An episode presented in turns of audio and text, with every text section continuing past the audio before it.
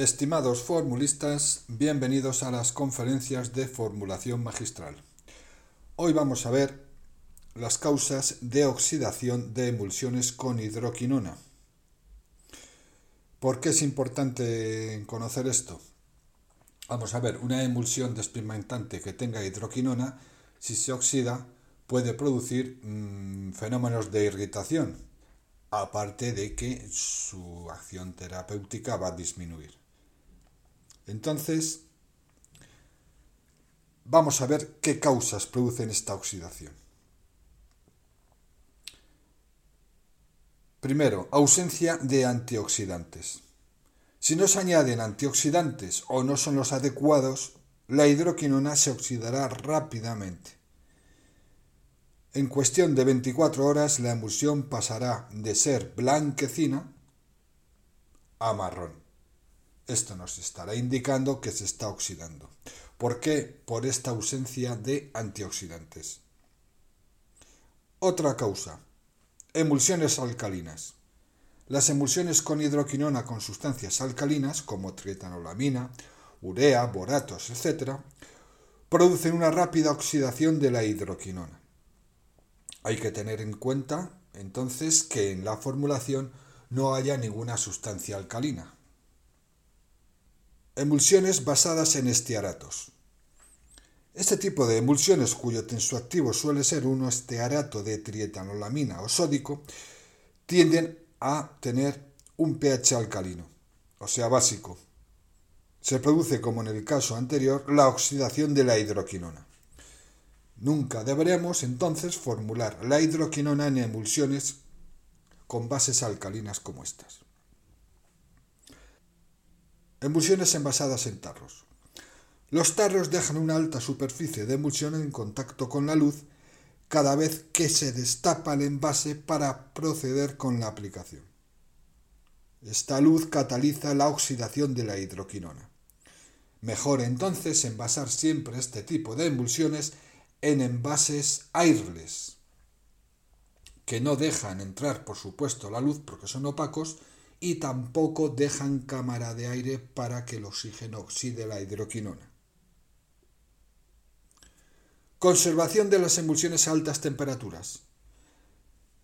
Temperaturas superiores a la temperatura ambiente catalizan la oxidación de la hidroquinona. Incorporación de la hidroquinona en la emulsión todavía caliente. Como en el caso anterior, se cataliza la oxidación de la hidroquinona la incorporación mm, se debe realizar a temperatura ambiente. La emulsión tiene antioxidantes pero mal incorporados. Los, antioxidantes deben incorporarse en solución y nunca pulverizados en la emulsión, para lograr la máxima difusión y homogeneidad de los mismos. Esto garantizará una óptima protección de la hidroquinona. O sea, la incorporación de los antioxidantes debe ser la adecuada. Por ejemplo, ¿cómo se incorpora la vitamina C? Pues disuelta en una pequeña cantidad de agua. ¿Cómo se incorpora el metabisulfito sódico? Disuelto en una pequeña cantidad de agua.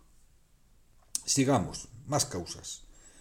Existencia de trazas metálicas en la emulsión procedentes del utillaje es conveniente enjuagar el utillaje empleado para elaborar las emulsiones con hidroquinona con solución de edetato disódico al 0,1-0,5%. Tras el enjuague se deja secar. El edetato disódico es un agente quelante de trazas metálicas. Va a capturar las posibles trazas metálicas que puedan oxidar o, mejor dicho, catalizar la oxidación de la hidroquinona.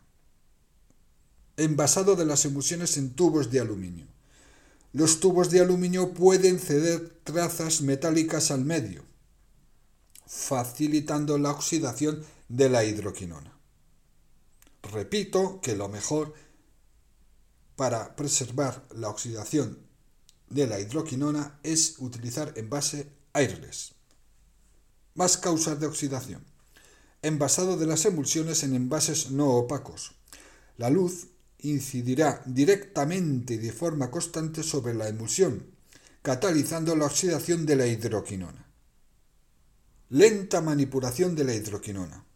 El proceso de pesaje, pulverización e incorporación de la hidroquinona debe realizarse rápidamente y sin pausas para evitar en lo posible la incidencia de la luz en esta hidroquinona. Bueno, pues esto ha sido todo por hoy. Espero que esta conferencia haya sido de su agrado y que hayan aprendido cómo manipular esta hidroquinona para lograr emulsiones despigmentantes con óptima calidad. Muchas gracias y hasta la próxima conferencia.